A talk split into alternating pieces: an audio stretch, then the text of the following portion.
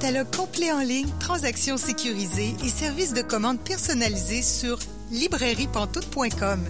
La librairie Pantoute, la librairie indépendante à Québec, partenaire annuel de CKRL, vous présente Bouquins et confidences.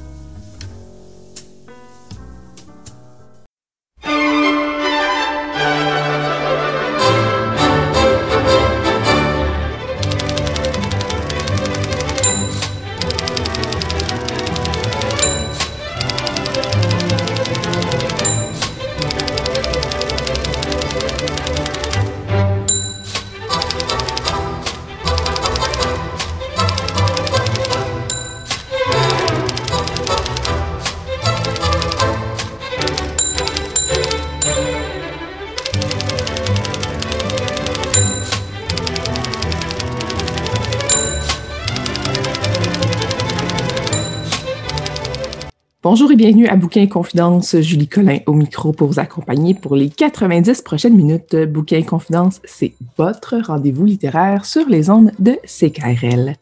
Cette semaine, notre invitée est Claudia Larochelle. Je m'entretiens avec elle dans environ 30 minutes. Aussi, notre chroniqueur Pascal Roux nous présente un roman qui lui a été chaudement recommandé par une attachée de presse. Notre chroniqueuse Émilie Roy-Briard nous présente un conte pour adolescents. Célia Chalfoun relève le défi de nous parler d'un livre sur la peinture.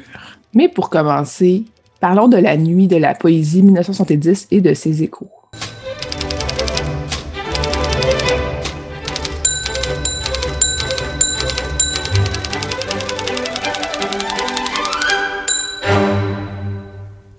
Bonjour Isabelle Forêt.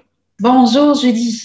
Tu es responsable de la direction artistique et de la programmation du Festival Québec en toutes lettres et euh, je te reçois aujourd'hui pour parler des échos de la nuit de la poésie 1970. Qu'est-ce que c'est au juste la nuit de poésie? Ben, euh, cette fameuse nuit mythique euh, qui a marqué, dans le fond, l'histoire de la culture et de la littérature québécoise, ça a été un projet qui a été initié par Jean-Claude Labrec et Jean-Pierre Masse, qui sont les réalisateurs du documentaire que l'on connaît sur cette fameuse nuit. apparemment, il y a eu des fonds euh, de l'ONF, des fonds supplémentaires qui ont été libérés, qui devaient être dépensés à, comme euh, en très peu de temps. Et euh, Jean-Claude Labrec et Jean-Pierre Masse avaient une sensibilité particulière envers la, poésie. Et puis, ils ont approché Gaston Miron et puis toute la gang de poètes qui tournaient autour de Gaston Miron à l'époque. Et en peu de temps, ils ont mis sur pied cette fameuse nuit de la poésie au Jésus dans le but de filmer finalement les lectures et les performances des poètes. Ils s'attendaient à y avoir environ 500 personnes euh, lors de cette fameuse soirée qui s'est étirée hein, finalement, donc euh, qui est devenue la nuit. Et puis, au bout du compte, a environ 5000 personnes qui se sont présentées finalement pour pouvoir avoir accès euh, à la salle, euh, aux poètes, euh, à leurs textes, à leurs performances, tout ça. Donc déjà ça, ça a comme causé, ça, ça, a comme commencé, c'est peut-être ça qui a mis peut-être le feu, je dirais, là, à, à, au mythe. Déjà en partant, comment ça se fait qu'il y a eu 5000 personnes qui se sont pointées, qui avaient envie finalement d'entendre une parole poétique, une parole qui faisait sens. Mais là, il y a tout un, un contexte sociopolitique aussi, euh, la montée euh, euh, du souverainisme et puis l'espèce de, de, de, recherche, de questionnement sur l'identité québécoise. Donc, je pense que ça, ça a contribué là, au, au, succès de la nuit et puis à, à, à sa longévité, la, sa longévité finalement dans, dans, dans la mémoire collective, notamment grâce au documentaire qui, en est, qui, a, qui a été réalisé. Donc, 51 ans plus tard, le lancement d'un microsite Exactement. Dans, le cadre de Québec en toutes lettres, euh, bon, euh, l'édition particulière qu'il y a eu là, euh, la dernière, bon, ça tombait pile poil sur le 50e anniversaire de la Nuit de la poésie. Puis ça me semblait vraiment important de souligner finalement, comme je le disais d'emblée, là, que cet événement majeur de la culture québécoise. Et bon, j'ai imaginé un spectacle qui devait prendre forme au foyer du diamant, dans le foyer du diamant. Et là, bon, on est tombé en zone rouge à la presque à la dernière minute, très peu de temps avant, dans le fond, la, présentation du festival. on a dû mettre une croix sur ce projet de spectacle-là, mais ça me restait dans la tête. Puis mes collègues aussi, pour nous, c'était important finalement, là, je veux dire, de ne pas passer sous silence le 50e anniversaire de la poésie. Et comme le spectacle, tel que je l'avais imaginé, c'était de créer des duos avec des, euh, en ramenant sur scène via des projections des performances des poètes qui, avaient participé à cette fameuse nuit-là de, euh, de 1970 et euh, des poètes contemporains qui, par des textes inédits, allaient leur répondre euh, physiquement sur place, euh, c'est ça, au diamant. Euh, là, je me suis dit, bon, il y a peut-être quelque chose quand même à récupérer de ce concept-là. Et puis, j'ai réécrit au poète, j'ai même eu l'occasion d'en inviter d'autres, étant donné qu'on faisait plus le spectacle, je pouvais quand même un peu élargir. Et j'ai créé, ça, ces duos-là. C'est pour ça que ça s'appelle Écho à la nuit de la, de la poésie de 1970, c'est que j'ai demandé à des poètes des textes inédits pour répondre finalement, c'est ça, aux à certaines performances euh, de, de, de 1970. Et il y a deux poètes euh, euh, que j'ai approchés qui c'est ça, c'est particulièrement touchant, qui se répondent à eux-mêmes, c'est-à-dire Nicole Brossard et Pierre Morancy. Et dans le cadre de Pierre Morancy, ben, il y a aussi sa fille euh, qui est poète, donc Catherine Morancy, mais je me suis dit pourquoi pas faire là un, trio, donc deux Pierre Morancy, hein, le Pierre Morancy de 1970 et celui de 2020, et sa fille euh, Catherine. Donc, euh, comme on pouvait pas le faire en 2020, on s'est dit, ben, tant qu'à attendre 2021, attendons finalement le 51e anniversaire. Donc, c'est pour ça qu'on a attendu euh, le 27 mars dernier pour lancer euh, le microsite euh, sur lequel on retrouve finalement ces duos-là moi, j'ai commandé des textes inédits, mais là, j'ai commandé aussi des, des, vidéos, dans le fond. C'est ce que j'ai commandé aussi aux, aux, poètes euh, euh, contemporains parce que je me suis dit, là, je pars. Moi, je partais du documentaire hein, parce que c'est ce qui nous en reste finalement. Je veux dire, c'est la, euh, la principale archive de cette, de cette fameuse nuit-là. Donc, je me suis dit, bon, OK, on, on a des images vidéo, ben, répondons par des vidéos. Et, et ce qu'on voit aussi pour, pour ceux qui ont, qui ont, qui ont vu ce documentaire-là, ce qu'on ce qu'on réalise, c'est que chaque performance, chaque texte et chaque performance de poète est vraiment très personnelle, très particulière. il y a comme une très grande liberté euh, euh, d'expression euh, artistique et littéraire. Et c'est ce que j'ai offert aussi. Moi, je me suis dit, c'était carte blanche. Donc, ceux qui vont visiter le microsite quoi la nuit de la poésie vont, vont, vont remarquer ça aussi toutes les particularités. Chaque vidéo, chaque texte est singulier, tout ça. Donc, c'est une belle découverte. Et comme malheureusement, je ne pouvais pas créer des duos pour chaque poète euh, qui avait pris part à cette nuit-là en 1970. J'ai demandé à Vincent Lambert d'écrire des textes, en fait, des notices contextuelles sur l'ensemble des poètes. Donc, même s'il n'y a pas nécessairement un poète contemporain qui répond à un poète de l'époque, il y a au moins euh, un texte décrit sur, euh, sur chaque poète et chaque artiste euh, qui a été conservé au documentaire là, de Jean-Claude Labrec et de Jean-Pierre Masse. Il y a même une notice contextuelle là, sur Jean-Pierre Masse et Jean-Claude Labrec aussi. Et dans ces notices contextuelles-là, ce qui est, ce, qui est super intéressant, c'est que non seulement Vincent Lambert euh, met sa lentille sur la performance, mais aussi sur justement, ça dit le contexte qui entoure cette performance-là. Où était le poète à l'époque dans sa démarche? Il y a des poètes, il y a beaucoup de poètes de cette nuit-là qui étaient des poètes quand même qui étaient déjà comme assez qui avait déjà une carrière quand même assez, euh, assez prospère ou du moins marquante, mais il y en avait aussi qui étaient comme de la relève. Et euh, donc, c'est intéressant de voir euh, ce qu'ils sont devenus par la suite. Donc, c'est ça, une mise en contexte aussi dans, dans l'œuvre générale de chaque poète. Comment tu as créé les duos? Parce que je regarde, mettons, par exemple, Mathieu Simoneau et Gaston Miron. Comment tu as eu l'idée de faire répondre ces deux personnes-là?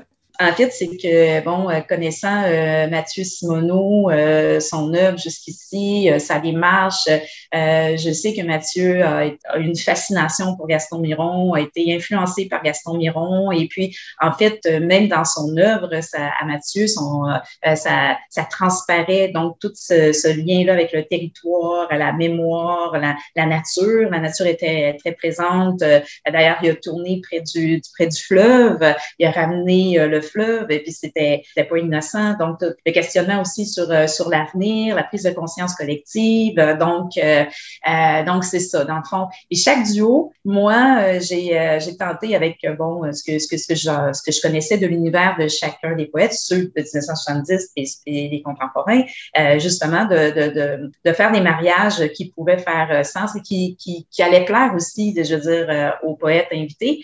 Donc, Baron Marc-André Lévesque, par exemple, euh, qui est très ludique dans sa, dans sa démarche. Pour moi, ça faisait sens euh, de faire l'écho à Claude Gauvreau. Donc, euh, d'ailleurs, euh, Baron Marc-André Lévesque, dans sa vidéo, je veux dire, dans ses textes, il jongle avec la langue encore plus que de... Je pense qu'il a, pris plaisir vraiment, il jongle vraiment avec la, la langue, là, puis même il va du côté un peu du langage, ou d'une langue inventée, imaginaire, tout ça. Et il, a, il, est vraiment allé à fond là, dans, dans sa réponse là, à, à Gauvreau. Euh, sinon, euh, ben, il y a euh, euh, Michel Plot avec euh, Garcia Lapointe, tous deux, encore une fois, c'est le lien avec la nature, l'enfance, tout le réseau qui tourne autour de, de, de, certains éléments de la nature, comme l'arbre aussi. puis aussi, c'est dans leur prestation, la façon dont ils livrent le texte. Les deux, ils ont, c'est une façon très, très sobre qui laisse justement beaucoup de place à, à, toute la puissance du texte, mais avec une grande confiance. Ces, ces deux hommes-là ont vraiment confiance là, en la puissance euh, de, de la poésie c'est ça, ils sont comme deux rocs là, qui livrent le texte. Donc, euh, c'est ça. Et puis, bon, évidemment, Pierre Morancy, Nicole Brassard, euh, ça allait de soi. De, de, de, c'était important pour moi de, de, pouvoir permettre finalement que des poètes qui sont encore vivants aujourd'hui puissent participer au projet. Puis sinon, ben, Sébastien Lamar, pour répondre à Claude Péloquin, ben, c'est sûr que Claude Péloquin est devenu un ami de Sébastien Lamar dans, dans la vie, mais sinon, c'était à la base quelqu'un déjà qui, dans sa démarche, tu sais, je veux dire, aimait être en dehors du cadre, faire les choses autrement. Il y a un petit coup pour la provocation aussi. Donc, euh, et un peu la même chose pour Daniel Leblanc-Poirier, que j'ai jumelé avec euh, Denis Vanier, de la poésie urbaine engagée, un peu dénonciatrice, euh, qui utilise aussi par moments une, langue, une langue plus familière, tout ça. Donc, voilà, c'est un peu comme ça que j'ai, que, en fait, que j'ai créé les, les, duos. Puis il reste aussi Valérie Forgue et Suzanne Paradis. Oui, exactement. Ça, c'est plus la, la, la force, euh, la force tranquille, je dirais, l'intériorité, tout ça. Euh, euh, moi, ce que j'ai beaucoup aimé en, en, dans, dans, la réponse aussi de Valérie à Suzanne Paradis, c'est euh, c'est le clin d'œil qu'elle fait même visuellement, tu sais, à certains éléments du texte de Suzanne Paradis, donc notamment avec le fil rouge là, qui rappelle finalement la, un, un, passage du texte assez fort là, de Suzanne Paradis sur le ligotage et puis où elle évoque le ligotage et le sang. C'est un site qui est amené à évoluer avec le temps aussi. Je crois qu'il va y avoir des ajouts éventuellement. Ben, en fait, il va en avoir au moins un, parce qu'on attend, on attend euh, la vidéo de Gabriel Robichaud qui va être en ligne dans, probablement la semaine prochaine. Euh, mais euh, je ne sais pas si, avec le temps, il va y avoir d'autres ajouts. Peut-être, euh, mais le site est là pour rester quand même un, un bout de temps. Là. Les gens ont du temps pour aller le visiter, le revisiter. Puis en plus, ce qui est intéressant, c'est que quand les gens vont regarder, mettons, une vidéo euh, qui fait écho, mettons, on regarde la vidéo de Pierre, ben, de Catherine Morancy qui fait, qui, qui fait écho à, à, la performance de, de, Pierre de 1970, les gens peuvent, il y a un lien direct où ils peuvent cliquer juste en bas de la vidéo pour avoir accès finalement au, à la performance de 1970, donc euh, qui mène sur euh, sur euh, le, le, le, documentaire qui, a, qui est sur, diffusé sur YouTube.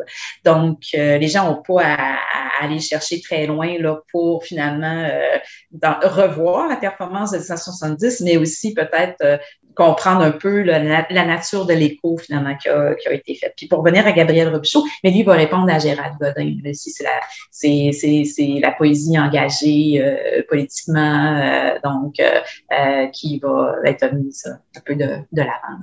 Oui, puis c'est un un jumelage assez évident aussi quand on connaît la carrière de Gabriel Robichaud. Hein. C'est ça, il, il, a joué Gérald Godin au théâtre. Exactement, c'est ça. L'adresse du site web, c'est? C'est écho à la nuit de la poésie.com. Donc, écho à la nuit de la poésie.com. Merci beaucoup, Isabelle Forêt, euh, de nous avoir parlé euh, des échos de la nuit de la poésie 1970. Ça fait plaisir.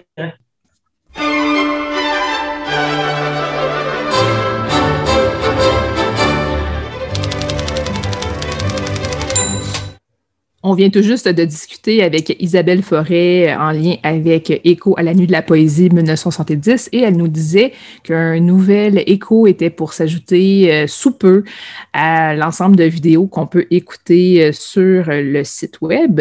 Et euh, c'est celui de Gabriel Robichaud qui fait écho à Gérald Godin. Il est arrivé, il est disponible sur le site Internet. Je vous rappelle l'adresse écho à la nuit de la poésie.com. Bonjour Pascal Roux. Bonjour Julie. Cette semaine, tu nous parles d'un roman étranger. Oui, alors c'est un roman, euh, je vais euh, mettre un petit peu en contexte et souligner le travail des attachés de presse dont on parle très peu souvent. Euh, les attachés de presse avec qui on est en lien pour euh, demander des livres, pour demander des entrevues, et avec qui on communique très très souvent et qui finissent par connaître un petit peu les goûts des chroniqueurs. Donc cet ouvrage est une suggestion de l'attaché de presse de Flammarion qui s'est dit que peut-être euh, ce roman pourrait m'intéresser. Et donc je me suis je me suis plongé dans ce roman sans rien attendre du tout, sans connaître l'autrice, et c'est un coup de cœur. Donc le roman, ça s'appelle La Maison des Hollandais de Anne Patchett aux éditions Actes Sud, traduit de l'anglais par Hélène Frappa. Anne Patchett, je ne la connaissais pas du tout. En fait, je pensais ne pas la connaître, mais j'avais eu un aperçu de son travail d'écrivaine euh, de façon un peu lointaine parce que j'avais vu euh, un film qui s'appelle Bel Canto, dont l'intrigue tourne autour d'une prise d'otage qui dure pendant des jours et des semaines et qui est une adaptation d'un autre roman de l'autrice et j'avais trouvé ce film extrêmement beau, extrêmement nuancé. C'est pas un sujet facile et je me suis dit tiens euh, peut-être qu'il y a quelque chose là sans savoir si c'était très proche euh, du roman original mais ça donnait quand même une idée. Alors la maison des Hollandais, de quoi ça parle? C'est l'histoire d'une famille. C'est l'histoire, en fait, d'un frère et d'une sœur, Danny et Maëve, qui vivent euh, à Philadelphie dans une maison extraordinaire, un genre de maison d'architecte euh, splendide, euh, démesurée, avec des, euh, des plafonds euh, hyper travaillés, vraiment une maison extrêmement originale pour cette banlieue de Philadelphie. On est dans les années 60. Donc, ils vivent là avec leur père et quelques domestiques parce que la mère de Danny et Maëve a disparu sans laisser d'adresse alors que Danny était très très jeune. Donc, ils vivent avec seulement leur père. C'est une, un genre d'enfance de rêve, si on veut, dans une maison qui, comme une espèce de château, aux yeux de Danny qui est très jeune, sa sœur est beaucoup plus âgée. Sauf qu'arrive dans le décor une belle-mère qui a deux filles et qui finit par se marier avec le père. Et c'est une belle-mère avec euh, laquelle ni Maëve ni euh, Dany ne s'entendent. Et le jour où le père meurt alors que Dany a 15 ans, elle met Dany dehors. Elle le chasse de la maison. Il va vivre avec sa sœur Maëve qui a 10 ans de plus. Et tout ce roman parle euh, de cette déchirure, de cette perte sur plusieurs décennies on les voit évoluer euh, à l'université, plus tard, dans leur travail, dans les études, dans leur vie de famille. Et c'est vraiment un, un, très très beau roman euh, qui a l'air évidemment d'avoir une espèce de d'intrigue très classique. Je veux dire, c'est pas euh, c'est pas une intrigue nouvelle. Euh, l'arrivée d'une belle-mère, le père meurt, mm-hmm. mais tout est dans la façon d'exploiter euh, cette thématique Danny et Maëve vouent à Andrea, la belle-mère, une haine féroce. Et par exemple, euh, le père avait prévu, il n'y a, a, pas d'héritage en fait pour Danny et Maëve, c'est la belle-mère qui hérite de tout, mais le père avait prévu pour Danny un fonds qui permettait de, euh, à Danny de suivre des études supérieures. Et donc il décide avec sa sœur de faire les études les plus longues possibles pour vider le fonds pour empêcher la belle-mère d'avoir accès à l'argent qui est aussi prévu pour ses deux filles elle, donc euh, que le père avait adopté.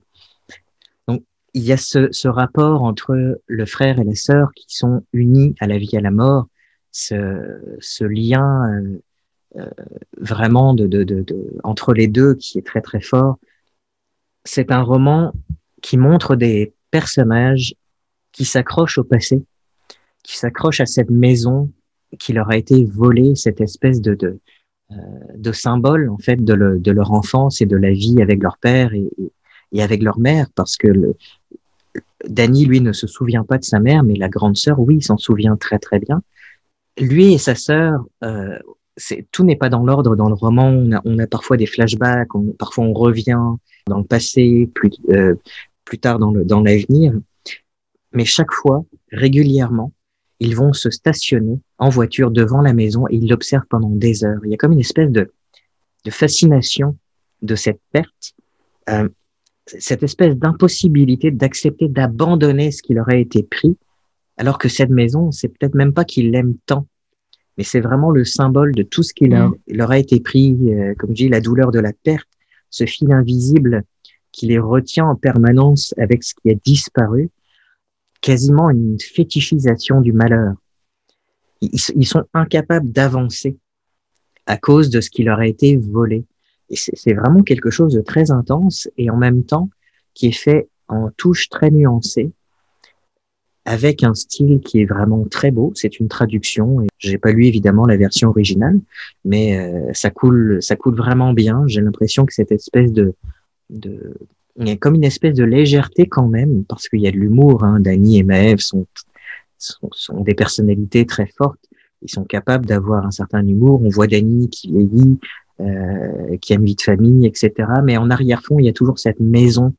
C'est même pas tant la mort du père ou la, la mère qui est partie, euh, dont on ne sait pas du tout euh, où elle est partie, si elle est encore en vie, si elle est morte ou quoi que ce soit. Mais, mais vraiment, tout est cristallisé autour de cette maison cette maison qu'ils pleurent en fait pratiquement toute leur vie. C'est vraiment un roman, comme je disais, je m'attendais à rien du tout. On plonge vraiment dans les subtilités de la psychologie, euh, la psychologie du malheur, la psychologie du bonheur. J'en lirai un petit extrait, très très court, pour mm-hmm. montrer un petit peu le, le style. C'est à la page 115, mais ça, ça dira rien du tout sur l'intrigue elle-même. Il y a peu d'occasions dans la vie où il arrive qu'on fasse un bond et que le passé qui avait été notre socle s'écroule, tandis que l'avenir sur lequel on voudrait atterrir n'est pas encore en place. Pendant un moment, on demeure suspendu, sans rien connaître, ni personne, pas même soi. Wow. Donc c'est, il y a beaucoup de réflexions. J'ai beaucoup réfléchi aussi sur mon rapport à l'enfance et le rapport à ce qu'on comment dire, ce qu'on ce qu'on imagine plus beau que ça l'était. Mm-hmm. Euh, il y a une espèce de, de, de, de mythologie de l'enfance, une espèce de c'était mieux avant, de c'était plus beau, etc., etc. Et donc ça, ça, ça m'a fait beaucoup réfléchir à moi, mais aussi à certaines personnes euh, que je connaissais et qui n'ont jamais réussi à passer par-dessus cette perte et et à aller de l'avant, qui n'ont jamais réussi à passer par-dessus ce qui leur a été pris, ce qu'ils considéraient leur revenir de droit, et pas forcément des objets, mais, mais disons une vie à laquelle ils auraient dû avoir droit, mais qu'ils n'ont jamais eu et qui, et qui vivent dans une espèce de malheur quotidien qui les empêche de voir ce qu'ils sont vraiment et ce qu'ils ont vraiment aujourd'hui. Mm. C'est vraiment un roman euh, qui se déroule sur plusieurs niveaux. C'est vraiment bien. J'ai pas été déçu de la fin non plus, donc je dirais évidemment rien. C'est euh, hein, quand même. C'est une chronique familiale, c'est une chronique psychologique, c'est une chronique aussi de, de l'Amérique qui évolue des années 60 à, à quasiment aujourd'hui. C'est euh, c'est vraiment un, un, coup de cœur. Euh, voilà tu disais que la, des fois on est au présent, des fois on est dans le futur et tout ça. On, navigue en fait dans différentes temporalités. Est-ce qu'on s'y retrouve facilement ou c'est un peu mélangeant? Non, c'est vraiment très facile euh, de se retrouver parce que euh, la temporalité est très rapidement exprimée.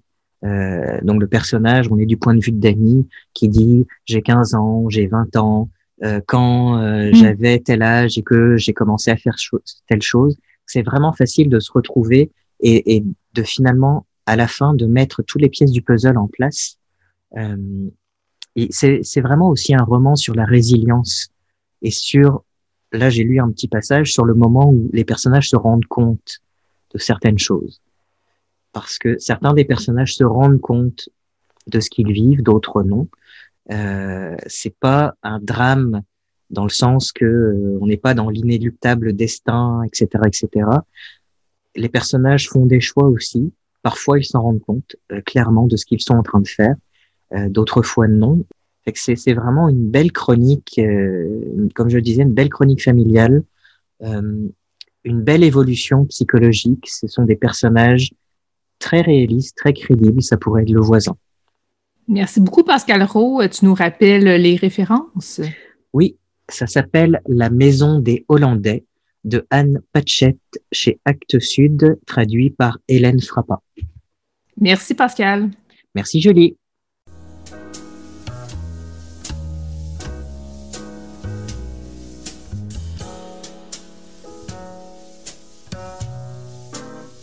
Catalogue complet en ligne, transactions sécurisées et services de commande personnalisés sur librairiepantoute.com.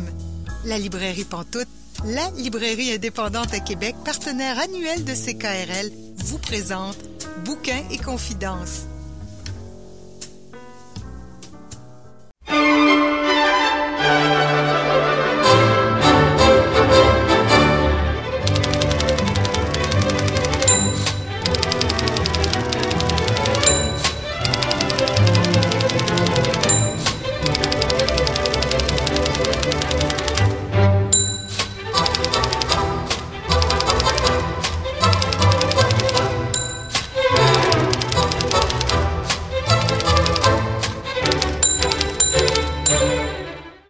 Vous êtes bien Bouquin Confidence, Julie Collin au micro. Et là, je rejoins notre invitée de la semaine, Claudia La Rochelle. Bonjour Claudia. Bonjour Julie. Les auditeurs, auditrices connaissent ton nom, ils savent ton travail. Puis c'est toi qui mets de l'avant les auteurs. Là, cette fois-ci, c'est moi qui, te mets de l'avant. C'est rare. Ben, c'est peut-être plus rare, en effet, parce que c'est ça, ton métier, c'est vraiment de mettre les, les autres de l'avant. Mais là, aujourd'hui, c'est ta demi-heure à toi. Dans ton premier livre, c'est un recueil de nouvelles qui est paru. C'est Les bonnes filles plantent des fleurs au printemps chez Leméac, qui a été réédité euh, il, y a, peu de temps chez Nomade. Comment t'en es venu à écrire ce premier recueil de nouvelles? Ben, c'est de l'accumulation de beaucoup d'années de, désir d'écriture. C'est aussi, ça a été fait en majeure partie dans le cadre de ma maîtrise en création littéraire à l'UQAM il y a beaucoup de ces nouvelles-là qui ont été écrites dans le cadre de ce, de ce, de ce cours-là, de cette formation-là universitaire, la, la maîtrise. Puis, euh, à un moment donné, ben, j'avais accumulé quelques nouvelles. Euh, j'ai toujours su que je voulais écrire. Ça a toujours fait partie de, de moi, de, de, de ma nature profonde. J'ai toujours aimé lire et écrire. Pour moi, ça va de pair. Puis, euh, jusqu'à ce, jusqu'à ce moment-là, moi, déjà, je, travaillais comme journaliste, mais c'était de la fiction que j'avais envie de, d'embrasser plus. C'est, un autre, une autre manière de, de transmettre des, des informations. j'avais envie de ça, de cette posture-là, la posture d'autrice. Ça, ça m'obsédait, ça faisait partie de moi et tout ça. Donc, c'est simple. Hein. j'avais déjà publié des nouvelles ici à droite et à gauche.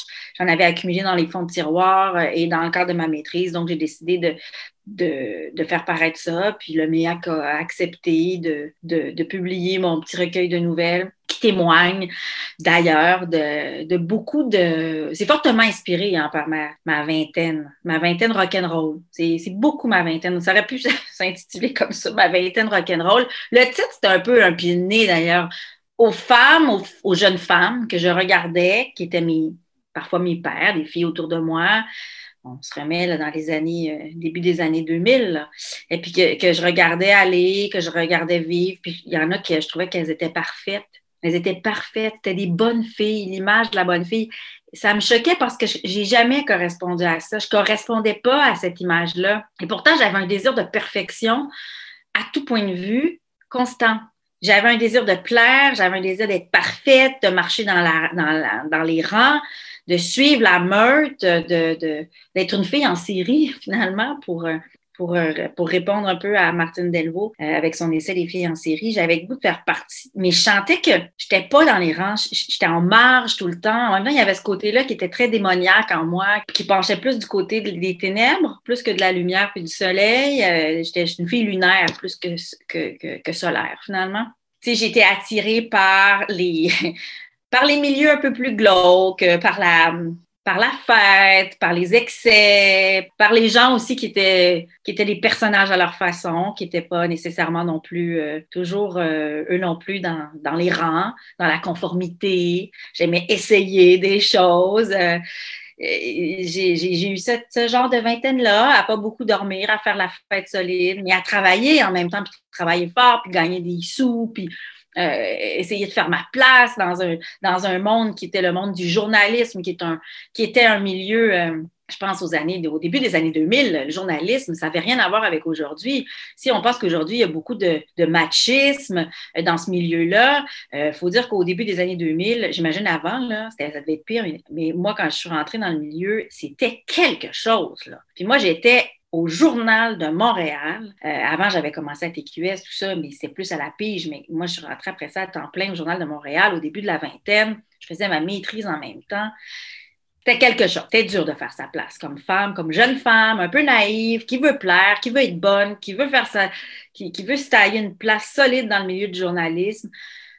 J'ai trouvé ça dur dans mes relations avec les hommes, avec quelques femmes aussi qui, difficile. Euh, j'ai eu des alliés, mais j'ai pas eu que, des alliés. Ça, ça, a laissé des traces et je pense que ça a contribué à ma manière de tenter de me sortir des marges, euh, en fait, d'entrer dans les marges, de me sortir des normes euh, le soir, beaucoup après mes heures de travail. Je couvrais beaucoup les, heures de la scène, les spectacles, donc le soir, je rentrais, je rentrais tard, puis c'est là que je pense que j'avais besoin de noyer ma peine, euh, geler mes émotions finalement. Donc, ça a fait partie un peu de mon parcours à la dure. Et puis après, ben, il fallait que j'écrive ça. sais. Je pense pas que l'écriture guérit, mais je pense que l'écriture peut apporter un certain réconfort ou du moins une compréhension de où on se trouve, où on est, qu'est-ce qu'on fait. Cette compréhension-là, je l'ai trouvée dans l'écriture, compréhension face à, aux mouvances de ma vie, puis aux bouleversements que j'avais dans le milieu professionnel, puis dans, dans ma vie personnelle. Donc, c'est toutes ces nouvelles-là qui témoignent de ça. D'une longue réponse pour répondre à ta courte question, mais c'est ça, les bonnes filles, planter des fleurs au printemps. Pourquoi l'avoir réédité en 2021? Ben ça, il faut demander à Pierre Filion chez Reméac. C'est lui qui m'a appelé puis qui m'a dit on va, rééditer. Il parle très vite, Pierre. On va rééditer tes bonnes filles, là. On va rééditer ça. Là. Ben, hein, quoi? Quoi de cassé? Je pensais pas. Dans ma tête, c'était pas mort et enterré. Ça fait partie de moi, ça fait partie de ma vie, ce petit livre blanc-là. Mais j'étais rendue ailleurs complètement. Évidemment que je suis rendue ailleurs. Mais il était là, il est d'accord. Je dit OK, qu'est-ce qu'il faut que je fasse? Ah, on va trouver une nouvelle couverture. Alors, j'étais contente de pouvoir euh, avoir, euh, avoir cette magnifique couverture. Euh, de Janet Werner, euh, une peintre canadienne que j'aime tellement. J'ai une belle couverture rose avec une, une belle héroïne sur le dessus qui représente toutes ces femmes qui peuplent les pages de ce livre-là.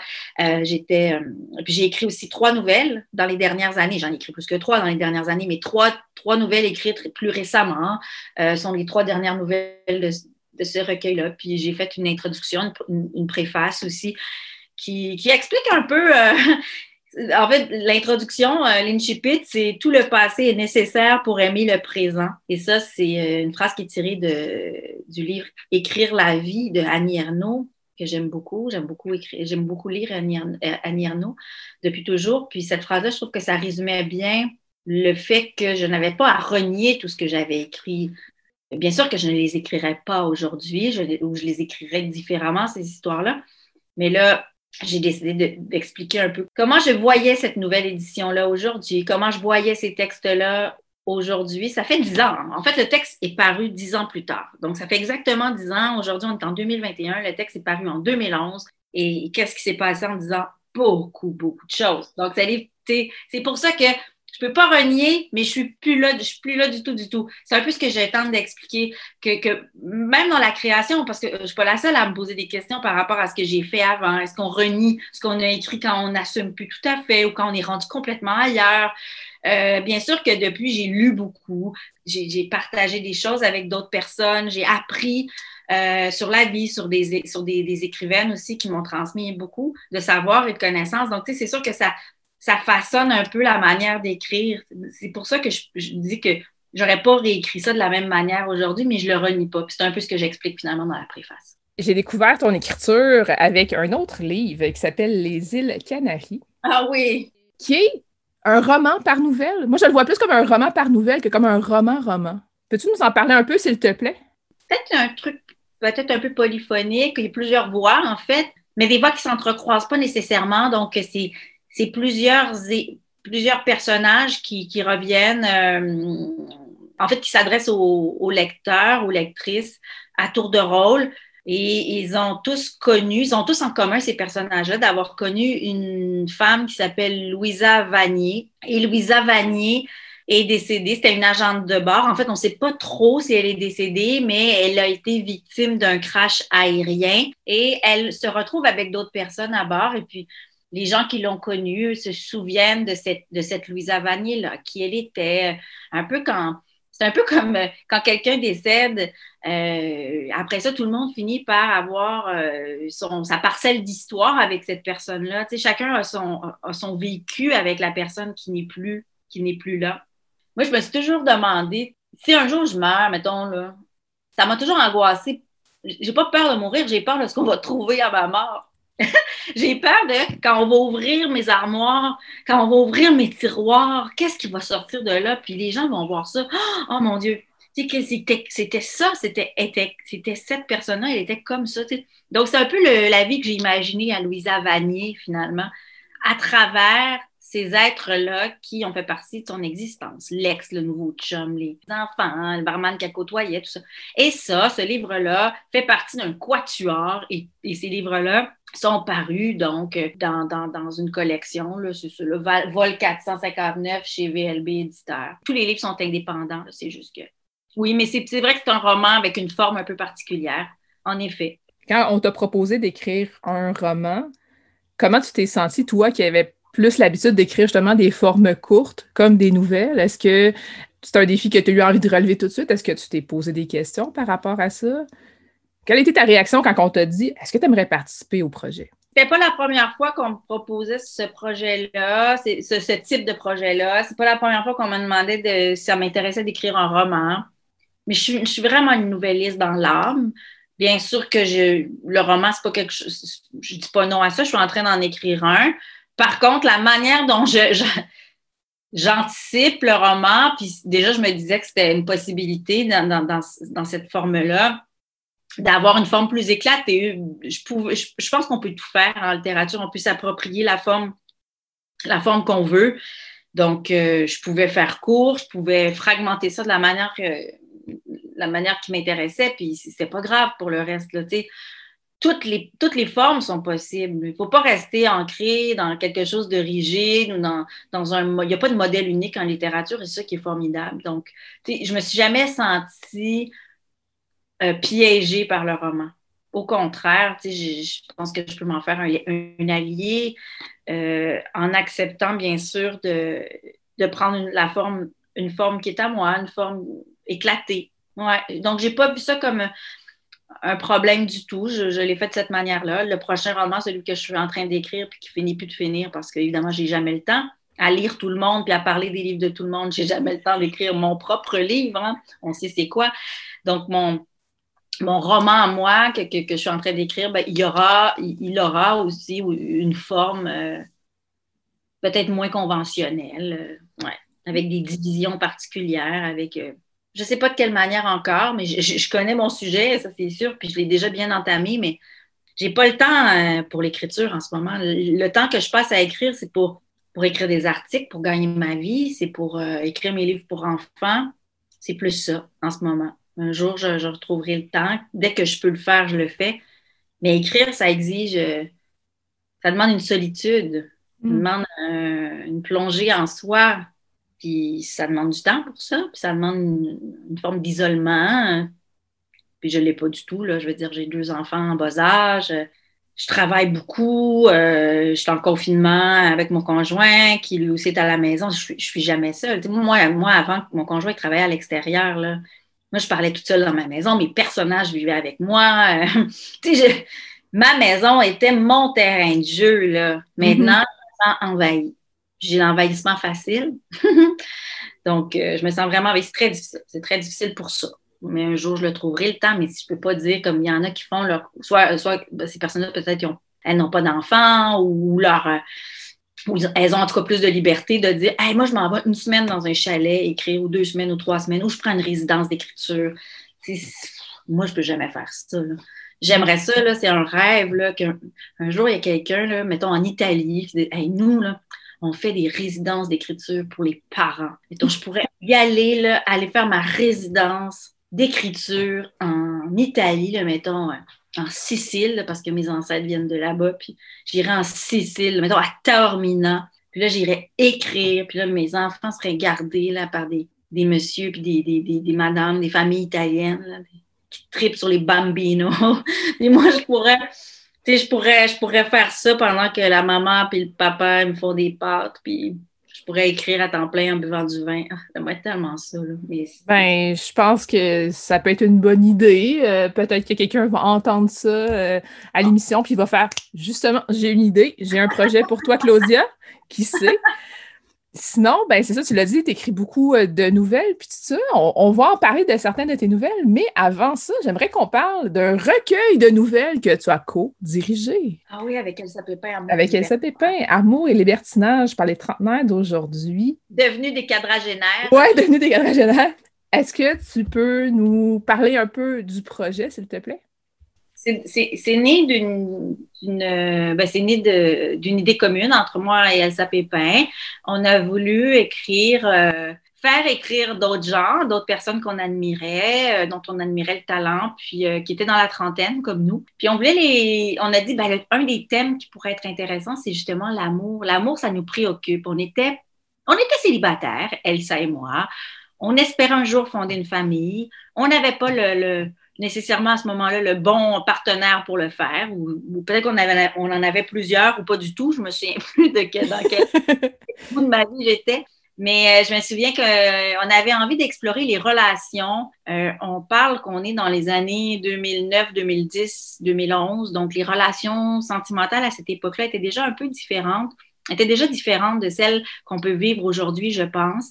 C'est-à-dire que les réseaux sociaux n'avaient pas atteint leur apogée. Euh, Tinder n'existait pas. Je pense qu'il y avait réseau contact, puis c'était à peu près tout. Mais il me semble que Tinder, c'était pas quelque chose de commun. Euh, on, on, était, si on était sur des réseaux de rencontres, c'était réseau contact, rencontres sportives et euh, mon classeur, puis toutes ces affaires-là. on était, c'était pas pareil. Hmm. tant mieux parce que je trouve ça pire aujourd'hui.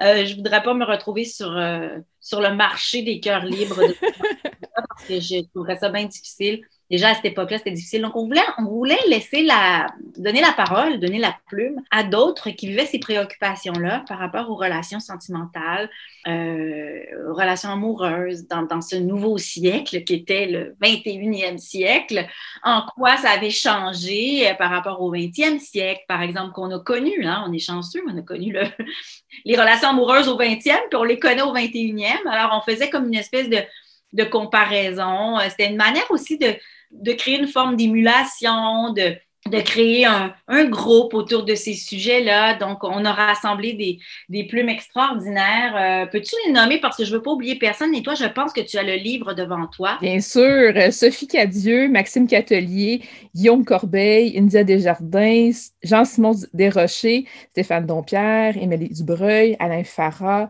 Raphaël Germain. Claudia La Rochelle, quelle surprise! Tristan Malavoie-Racine, Véronique Marcotte, Elsa Pépin, Mathieu Simard et Tassia Trifiatis. Ouais, puis là, tu nous nommes les noms, puis tout, leurs visages me, me, reviennent en tête, puis ça me fait de quoi? Ça, ça, me rappelle vraiment des beaux souvenirs. On avait de beaux échanges. C'est des gens euh, que j'aimerais relire demain matin. C'est des gens que j'ai relus, c'est des gens pour qui j'ai beaucoup encore de respect et d'estime. Donc, ça me fait, ça me touche parce que on a tous changé. Puis, tu sais, en y repensant, je vois où ils sont rendus, ces gens-là, mm-hmm. aujourd'hui. Ça a tellement changé leur vie, eux aussi. C'est fou ce qu'on peut, à quel point on peut changer, ou les choses peuvent changer rapidement en dix ans, une décennie. Hein, c'est... On pourrait parler peut-être de On tue la une, un collectif journalistique. Ça, c'est intéressant parce que ça rassemblait des journalistes écrivains, des journalistes qui écrivent. Puis moi, j'ai remarqué, c'est le même depuis toujours, là, tu sais, qu'il y a beaucoup de gens qui sont journalistes, puis qui signent des, des, des, livres, qui écrivent des romans, puis qui tombent dans la fiction.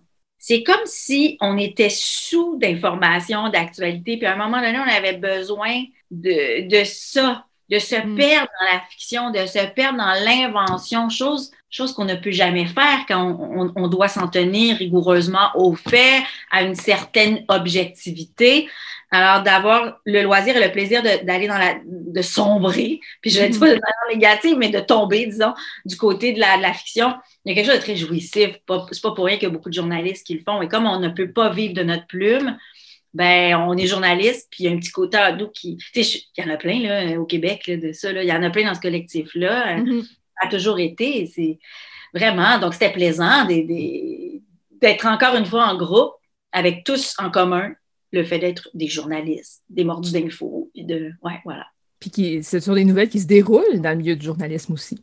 En plus, on pouvait, on pouvait se laisser aller à, à imaginer toutes sortes de choses, des choses impensables concernant notre, notre milieu journalistique qui a bien changé, qui n'a pas eu la vie facile ces dernières années, il faut le dire aussi. Là, on a parlé beaucoup de nouvelles ensemble, mais là, j'aimerais ça parler d'un essai avec toi. Euh, Un essai que tu euh, as dirigé qui s'appelle Je veux une maison faite de sorties de secours. Le sous-titre, c'est Réflexions sur la vie et sur et l'œuvre de Nelly Arcan. Oui. Comment tu as eu l'idée de faire ce livre-là? Et là là, on me demandait beaucoup de, après le décès de Nelly Arcan, bon, faut dire Nelly Arcan, Nelly Arcan était une amie, euh, et euh, à moi. Donc, après son décès, euh, elle s'est suicidée, donc euh, il me semble que ça va faire bientôt 12 ans. Puis, je m'étais dit, on me demandait souvent d'écrire sur elle, de parler d'elle. de- de- Puis, je comprends, là, après sa mort, dans les semaines qui ont suivi, c'était correct, je prenais la parole, puis j'étais comme un peu comme un robot, j'étais sur le pilote automatique à répondre aux questions, à donner des entrevues, à me souvenir d'elle, à honorer sa mémoire. Je le faisais du mieux que je le pouvais, avec tout le respect, l'estime et l'admiration que j'avais et que j'ai toujours pour cette femme-là. Et à un moment donné, j'ai laissé, je peux plus. Là, après, j'ai pris mon recul, je, me suis reculée. Je vivais moi aussi une période de rupture amoureuse horrible à ce moment-là, je me rappelle. Donc, j'avais vraiment besoin de recul. Et je me suis dit, un jour, je réécrirai sur elle et je ferai ça à l'intérieur d'un projet que je contrôlerai, que ce serait mon projet à moi. Et euh, je suis devenue maman. Je savais que ça changerait beaucoup de choses dans ma vie de devenir maman. Et effectivement, c'est comme si là, j'ai eu envie de raconter ma Nelly à moi. Et pas celle que les autres euh, voyaient ou ont imaginé, ou la médiatique, ou Nelly l'écrivaine. Non, moi, c'était ma Nelly à moi que j'avais envie de, que j'avais envie, j'avais envie d'écrire sur cette femme-là, pour qui j'avais beaucoup de respect, envers qui plutôt j'avais beaucoup de respect. Et j'ai- donc euh, rassemblé autour de moi d'autres voix, d'autres voix pour lesquelles j'ai de l'estime et que je savais que ces personnes-là avaient aussi un rapport à Nelly à un moment ou l'autre de leur vie. Et ça a donné le, ce recueil-là.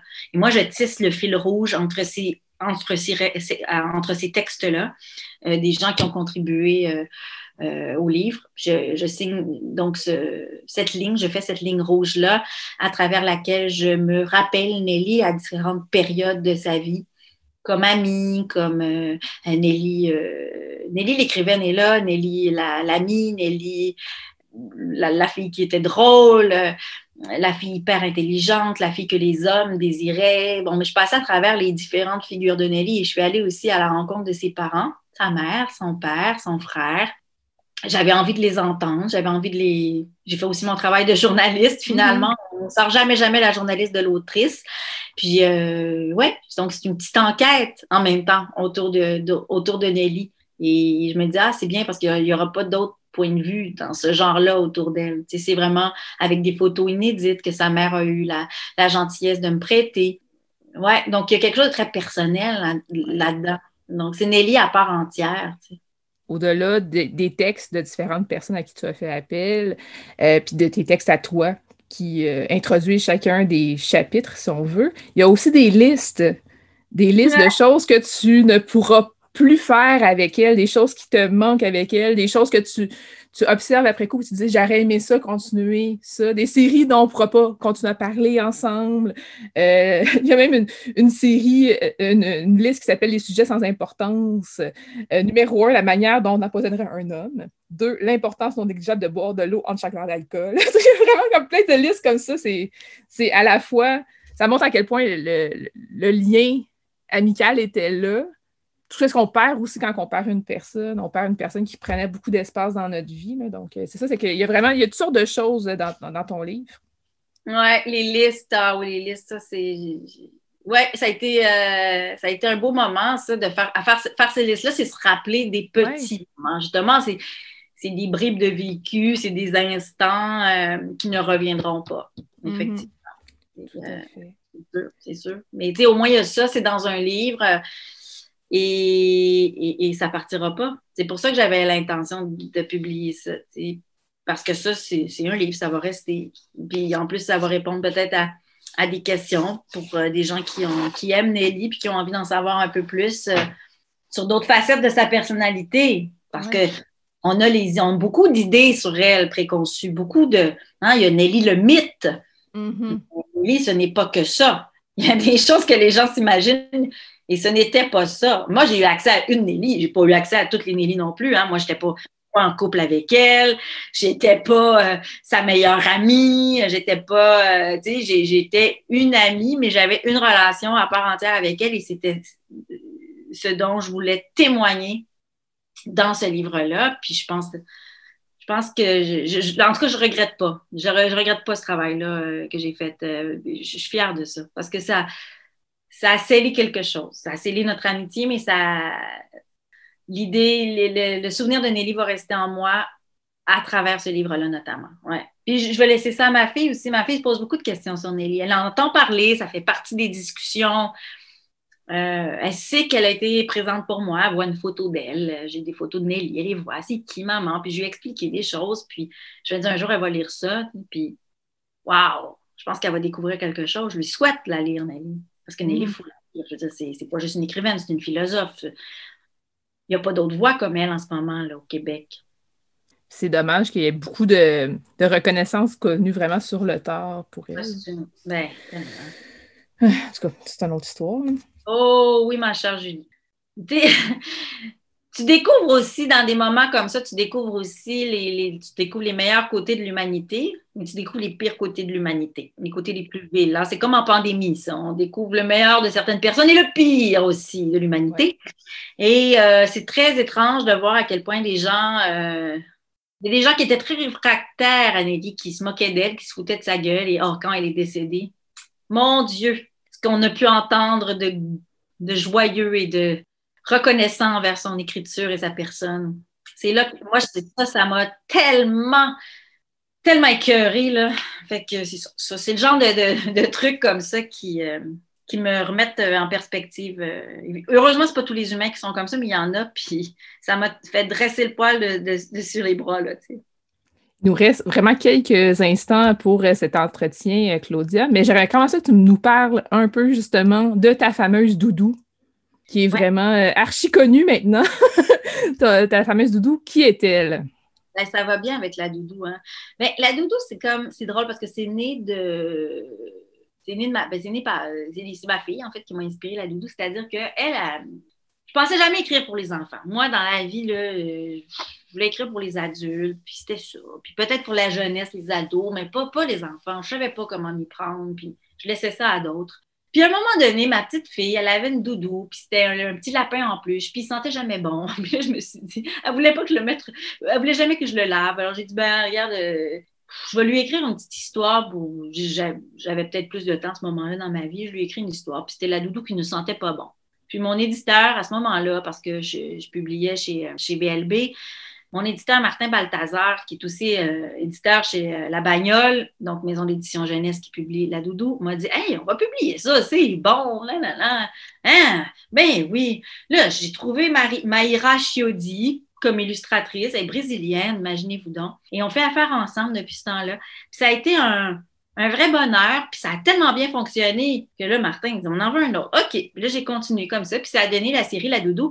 Euh, et on, a dépassé les, je pense qu'on a dépassé les 60-65 000 exemplaires euh, vendus de la série. Là. Ouais, c'est fou, là, puis euh, on est sur une lancée. C'est vraiment le fun, ce qui se passe avec La Doudou. On se mettra pas riche avec ça, là. Je, j'arrête pas de niaiser. Puis je dis, un jour, je vais l'avoir, mon chalet. Je vais l'avoir, mon chalet. je vais l'avoir avec ça pour être auteur au Québec, il faut avoir les reins solides.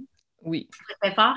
Euh, mais mais c'est pas pour ça qu'on fait ça, de toute façon, mais c'est ça. Donc, euh, c'est comme ça que la, la doudou euh, est venue au monde. Puis, elle a fait des petits, la doudou, parce qu'il y, a une mini collection tout carton aussi qui est venue en parallèle. Donc, ça va super bien avec, avec ça. J'aime beaucoup ça. J'aime beaucoup m'adresser aux jeunes, leur écrire. C'est un beau lectorat.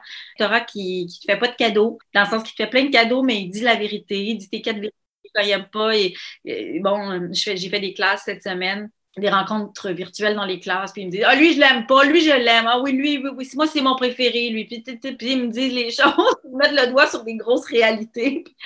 Donc, ils sont très, euh, sont très cute. Je les adore. C'est vraiment un lectorat euh, en or pour moi.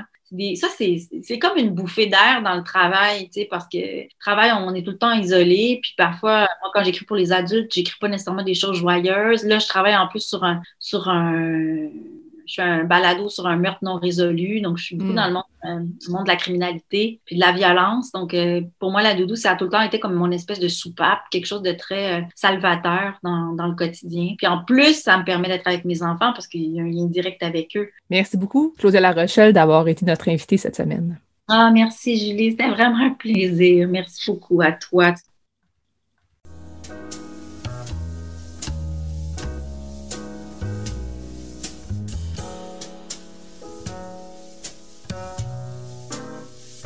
Catalogue complet en ligne, transactions sécurisées et services de commande personnalisés sur librairiepantoute.com. La librairie Pantoute, la librairie indépendante à Québec, partenaire annuel de CKRL, vous présente Bouquins et confidences.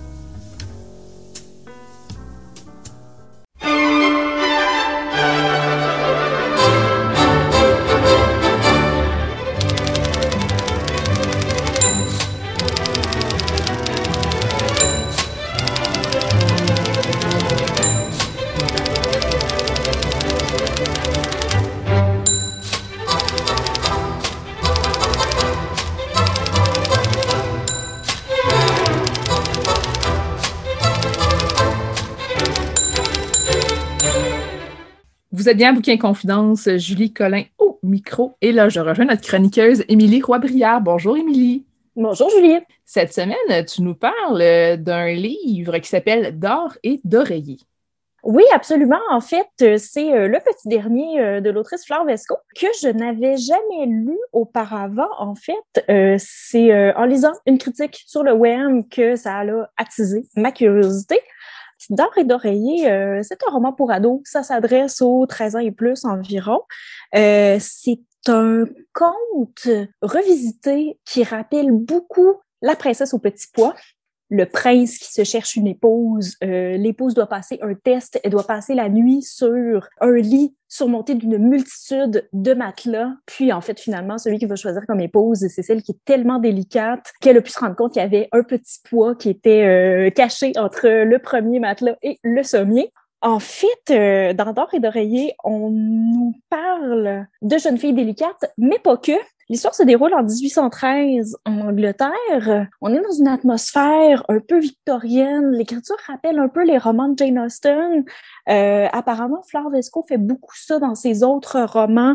On a toujours euh, des espèces de de digression narrative, un peu pince sans rire euh, sur les situations, sur les caractères. Euh, D'ailleurs, dans le premier chapitre, ça s'ouvre comme ça. Il y a Madame Watkins qui est en train de regarder par la fenêtre. Puis, euh, à ce moment-là, Madame Watkins va faire trois prédictions. La première prédiction, c'est qu'il va y avoir un orage dans l'après-midi. La deuxième prédiction, c'est que cette année, les tulipes sortiront tard. Et la troisième prédiction, c'est qu'on va bientôt venir lui porter une nouvelle extraordinaire.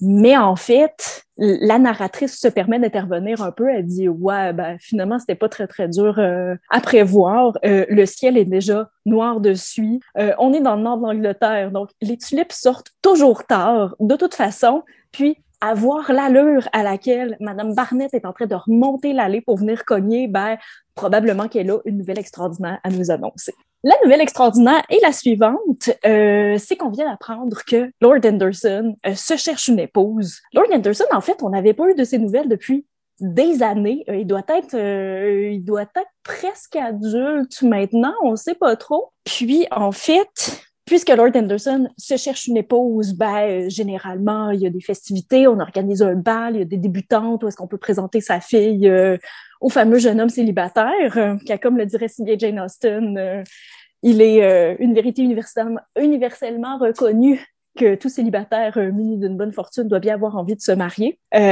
sauf qu'en fait, Lord Anderson ne fera pas ça du tout. En fait, il fait savoir qu'il cherche une épouse, puis pour en fait trouver son épouse, elle va devoir passer une épreuve, puis l'épreuve est absolument scandaleuse euh, dans ses pauvres esprits victoriens. Il exige en fait que la jeune fille vienne passer une nuit au château, toute seule, sans chaperon.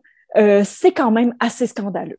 Mais bon, Lord Anderson a quand même 80 000 livres de rente euh, à la clé, donc on peut bien lui pardonner quelques excentricités. Il pourrait même être bossu, couvert de verrues, puis puer de la gueule. 80 000 livres de rente, c'est quand même pas rien. Donc, Madame Hopkins, elle a trois filles à marier. On reconnaît bien la, même atmosphère que dans Orgueil et Préjugés. Euh, donc, Margaret, Maria et Elle trouve assez scandaleux l'idée d'envoyer ses filles euh, seules au château avec quelqu'un qu'elle connaît pas. Elle sait pas trop qu'est-ce qu'il pourrait décider de faire pendant la nuit. Euh, donc, elle va se monter une espèce de plan un peu débile pour se faire inviter au château avec ses trois filles, puis euh, leur femme de chambre qui va être là pour euh, les maquiller, les habiller, les parfumer, les coiffer, euh, etc. Puis d'ailleurs, tout le vocabulaire que déploie Flore Vesco pendant la transformation des filles, c'est exactement le même vocabulaire qu'on utiliserait pour la construction. Donc, on va, on va construire des coiffures, on va, on, on, on, va raboter la peau. Je me rappelle pas exactement des termes qu'on utilise, mais c'est, c'est pas super doux. Et euh, donc, ces trois jeunes filles de bonne famille euh, vont être invitées au château de Lord Anderson. On se rend compte que la première épreuve, ça va être justement de passer la nuit euh, dans un lit surmonté de 10 épaisseurs de matelas. En fait, l'épreuve va consister à trouver la bonne réponse le lendemain matin quand Lord Anderson va demander Et puis, est-ce que vous avez bien dormi? La première va dire oh non, j'ai vraiment, vraiment pas bien dormi, je suis vraiment désolée, je suis une constitution délicate, euh, je, dors mieux à la maison, je suis désolée.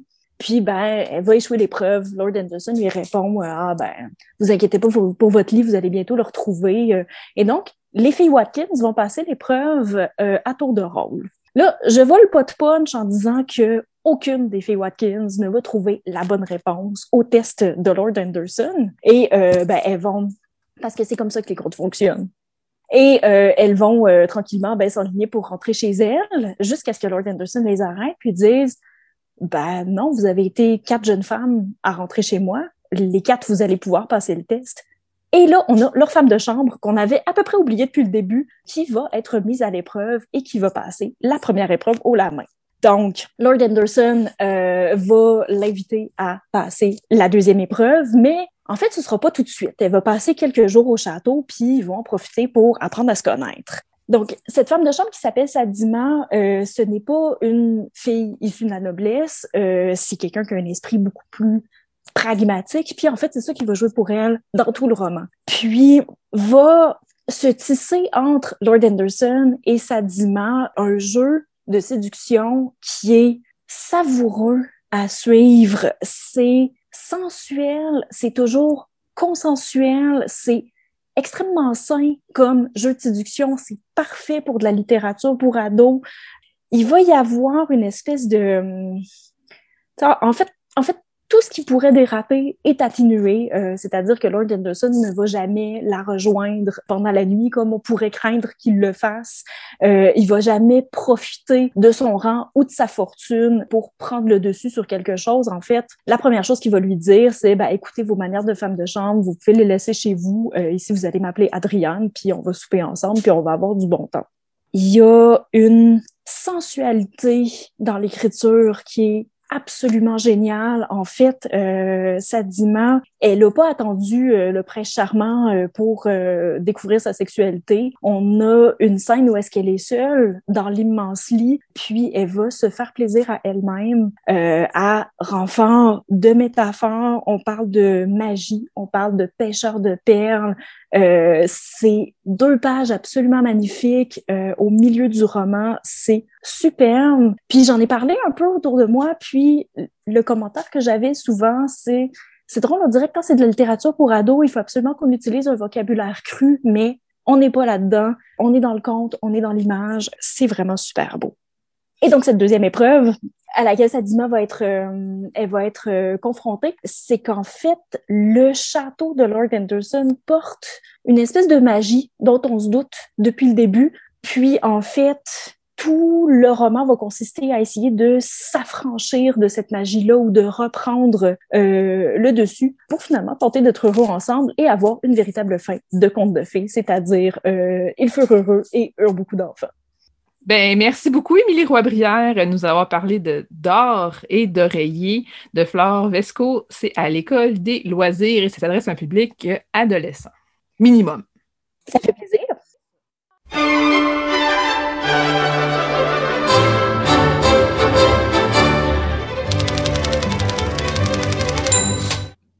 Vous êtes bien à Bouquin et Confidence, Pascal Rowe au micro, et je rejoins notre chroniqueuse Célia Chelfoun. Bonjour Célia. Bonjour Pascal. Donc aujourd'hui, tu nous présentes un ouvrage qui peut présenter un certain défi à présenter à la radio. De quoi s'agit-il? Oui, alors, c'est un livre qui s'appelle L'univers fantastique de Laurent Lafleur, paru aux éditions GID en 2010.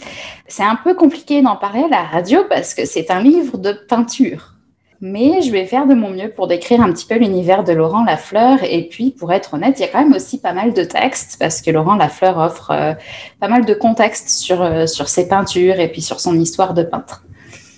Alors, juste pour remonter un peu le temps, on est en, je pense que c'était en 2015, je vis dans Montréal, plus particulièrement dans le quartier Villeray. Et euh, un jour, je passe devant une galerie d'art qui s'appelle la galerie Richelieu, qui était juste à côté de chez moi, et je vois en vitrine des grands tableaux qui attirent mon œil et je m'approche et je vois ces bateaux, ces grands voiliers qui flottent au milieu de bibliothèques gigantesques euh, avec en arrière parfois la lune, parfois des pyramides, mais dans tous les cas toujours une, euh, une lumière diffuse et incroyablement brillante. Et c'est quand même pas souvent dans ma vie que des peintures m'ont fait cet effet. Et je me suis dit, waouh, qui c'est qui fait ça? My God Et puis je suis rentrée dans la galerie et c'est là que j'ai appris le nom de Laurent Lafleur. Et j'étais un petit peu naïve parce que j'ai demandé le prix des tableaux, puis c'est très très cher en fait les, tableaux. Mais, et puis je comprends parce que les artistes y passent du temps. Euh, mais on s'entend que j'avais donc pas les moyens de m'acheter un tableau de Laurent Lafleur, mais j'ai appris un peu plus tard qu'il avait publié ce livre-là qui était un bon compromis financier pour quelqu'un qui voulait découvrir euh, son art, mais qui ne pouvait pas non plus s'acheter une toile. Donc Laurent Lafleur, c'est un peintre québécois qui est basé à la Malbaie et qu'on pourrait qualifier, oui, de, peintre de l'imaginaire, parce qu'il peint souvent ces tableaux de scènes fantastiques, où on voit parfois euh, des villages typiquement québécois avec en arrière-plan des pyramides ou des énormes citadelles ou des temples. Il y a des personnages qui flottent dans l'air, il y a des énormes bibliothèques, euh, il y a des lutins, et puis toujours des couleurs vraiment splendides, et puis une, attention accordée à la lumière. On s'entend que je ne suis pas une, la meilleure personne pour faire de la critique de peinture, donc là je t'en parle avec mes mots à moi. J'ai vraiment beaucoup d'admiration pour ce qu'il fait. Et alors, ce qui est bien avec ce livre, c'est que Laurent Lafleur nous raconte un peu d'où il vient, comment il a commencé à peindre euh, et ce qui l'intéressait depuis le début.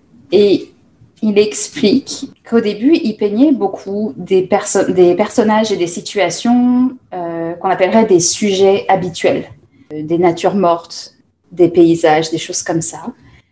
et puis c'était ce qu'il vendait, mais alors là, je vais le citer. En parallèle, isolé dans mon atelier, je travaillais sur un autre type de tableau. Des toiles au sujet plutôt fantastique qui me prenaient un temps fou à réaliser et que je ne destinais pas à la vente. Ce sont ces sujets que j'appelle de la création par rapport au sujet habituel. Ce sont simplement des thèmes qui sont rares, pour ne pas dire absents des galeries. Et il n'a pas tort, parce que je crois que c'était une des premières fois que je voyais dans une galerie, bon, on s'entend que je passe pas mon temps dans des galeries d'art non plus, mais c'était la première fois que je voyais des tableaux fantastiques euh, d'un peintre contemporain dans une galerie d'art. Et je pense que c'est ça qui m'a attirée. Euh, moi qui adore tant la science-fiction, euh, la fantasy, puis toutes les littératures, l'imaginaire, waouh, je voyais l'imaginaire comme ça en peinture. C'était assez fou. Puis je sais pas, moi j'ai toujours eu une grande passion pour les bateaux qui sont dans les airs. et que Laurent Lafleur était fait pour moi. Euh, donc dans ce livre, euh, il y a plein, plein, plein de reproductions de ces tableaux, et c'est là que tu vois que il en a peint beaucoup dans sa carrière. Comme je pense, ça fait plus de 35 ans qu'il peint Laurent Lafleur. Euh, il n'a pas chômé hein, pendant ces 35 ans-là, parce que on n'en voit qu'une petite partie là dans ce livre. Il en a peint beaucoup plus, il en a vendu beaucoup aussi. donc là, il a juste fait une sélection pour nous montrer ce qu'il a peint au cours de sa vie. Donc c'est assez impressionnant. Et il y a une partie que j'aime particulièrement, qui se trouve à la page 110, qui s'appelle Le talent, une question de perspective. Et Laurent Lafleur y discute et y montre que le talent, c'est pas quelque chose avec lequel on est, et puis voilà, on est un bon peintre ou on est un mauvais peintre, et puis c'est tout, c'est la vie qui nous l'a donné, et puis on l'accepte ou on le refuse. Euh, il nous montre certains de ses premiers tableaux qui sont soyons honnêtes, qui sont pas très bons parce qu'il apprenait à peindre, donc c'est normal. Et on voit le cheminement qu'il a mené non seulement du fait d'apprendre à peindre, donc d'apprendre les techniques nécessaires à peindre, mais aussi à trouver sa voie de peintre. Et je trouve ça absolument fascinant parce que c'est aussi quelque chose auquel je pense souvent moi-même. Euh, souvent, les gens se disent Moi, je suis pas doué pour ci, je suis pas doué pour ça, et oublient, c'est pas de leur faute, mais oublient que ça se travaille un don, ça se travaille un talent. Et je pense que les, mots talent et don, d'ailleurs, sont problématiques. Moi, j'aime bien plutôt parler d'une affinité. Quand on se découvre une, affinité avec un art ou un sport ou quoi que ce soit, on décide de le pratiquer et c'est comme ça qu'on devient bon. Donc, c'est super intéressant de voir la progression de, Laurent Lafleur, puis ses premiers essais avec des peintures d'imaginaire, ses premiers essais avec la lumière.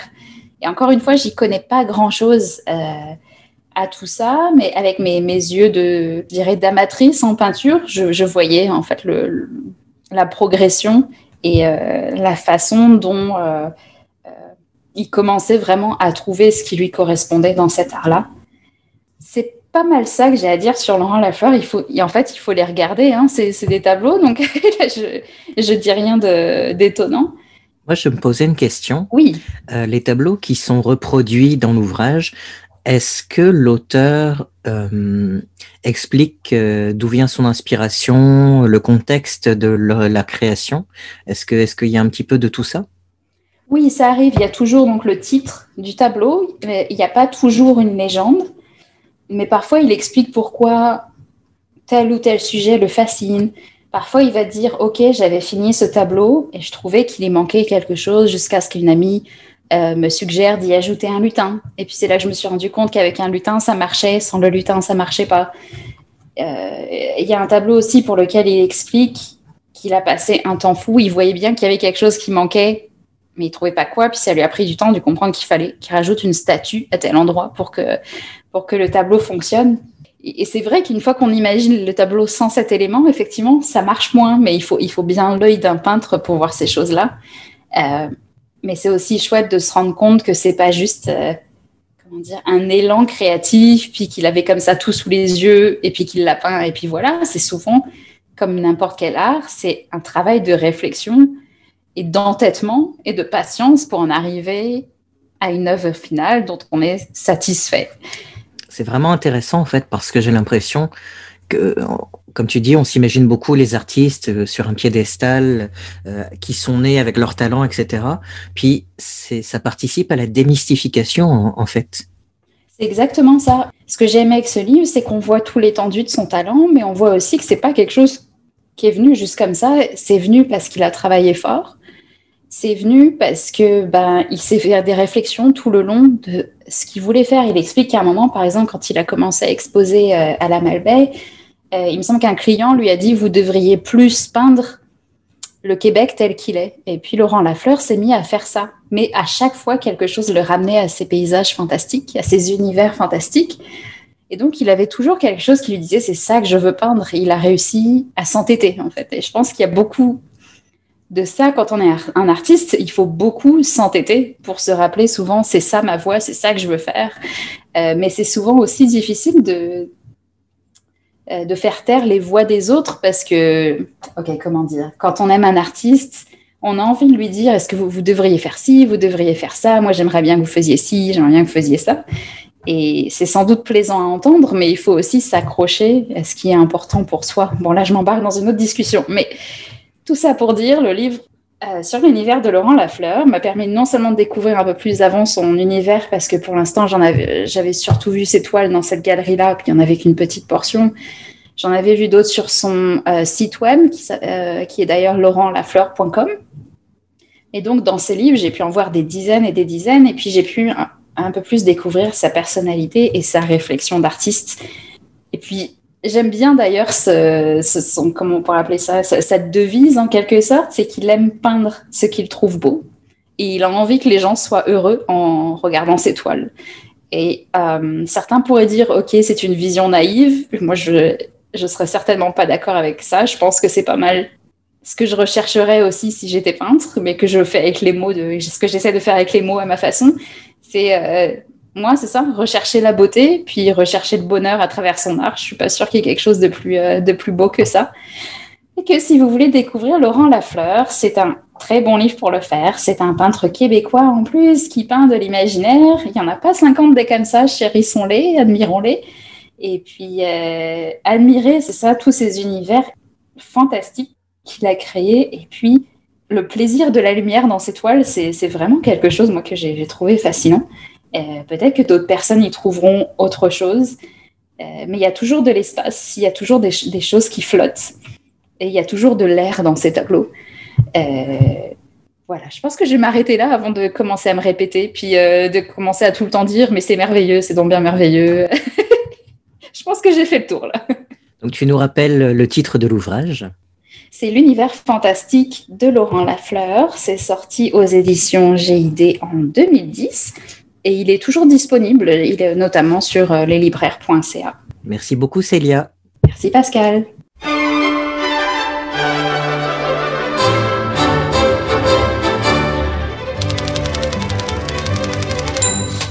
C'est tout pour l'émission Bouquin Confidence cette semaine. Merci à notre invité de la semaine, Claudia Larochelle. Merci également à Isabelle Forêt d'être venue nous parler des échos à la nuit de la poésie 1970.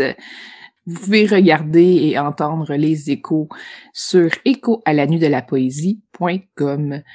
Merci à notre chroniqueur Pascal Roux de nous avoir parlé de la Maison des Hollandais d'Anne Patchett. C'est disponible chez Actes Sud. Merci à notre chroniqueuse Émilie Roy-Brière de nous avoir parlé d'or et d'oreiller de Flore Vesco. C'est paru chez l'École des loisirs. Merci à notre chroniqueuse Célia Chalfoun de nous avoir présenté l'univers fantastique de Laurent Lafleur. De Laurent Lafleur. C'est disponible aux éditions GID. Merci également à Pascal Roux euh, pour l'aide au niveau de la co-animation et du montage de l'émission de cette semaine. Je vous invite à consulter la page Facebook de Bouquin et Confidence, qui est également animée par euh, Pascal Roux pour avoir euh, des détails sur tous les livres dont il été question aujourd'hui à l'émission. Reste à l'écoute de CKRL, c'est Rock'n'Roll Planète qui suit à l'instant. Passez une belle soirée et à la semaine prochaine.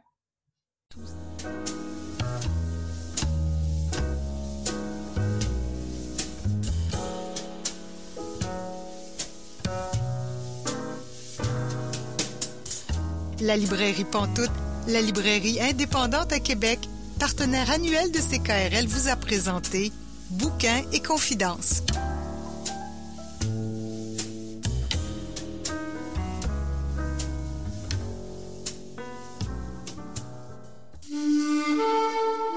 Cette émission est disponible en balado-diffusion.